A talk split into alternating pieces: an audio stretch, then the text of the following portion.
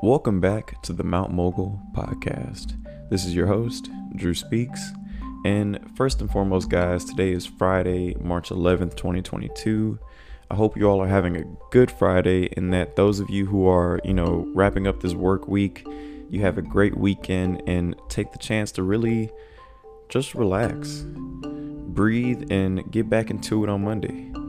For those of you who are, you know, working through the weekend, keep pushing through, keep fighting, and the second you get a chance to, you know, just breathe, take it. Take it and just, you know, get get yourself back together and get back into it into the next day. So with that being said, today I want to get into another segment of Drew's Word of the Day. Let's get into it.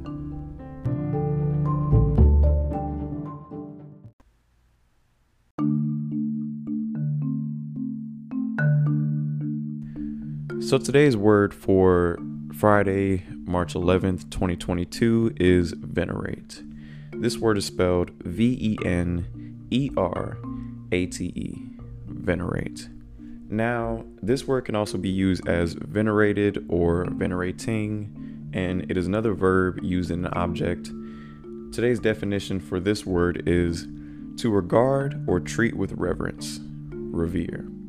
Now, revere and you know reverence this is what we consider to be respect. And basically it's to treat others or something with respect the utmost respect. Now how we could use this in a sentence could be philadelphia is home to some of the most venerated medical institutions in the country. Or how i would use it in a sentence would be if you were to do a lot within your community and for your peers, you would be considered one of the more venerated people in the area. So, venerate to regard or treat someone or something with reverence, revere.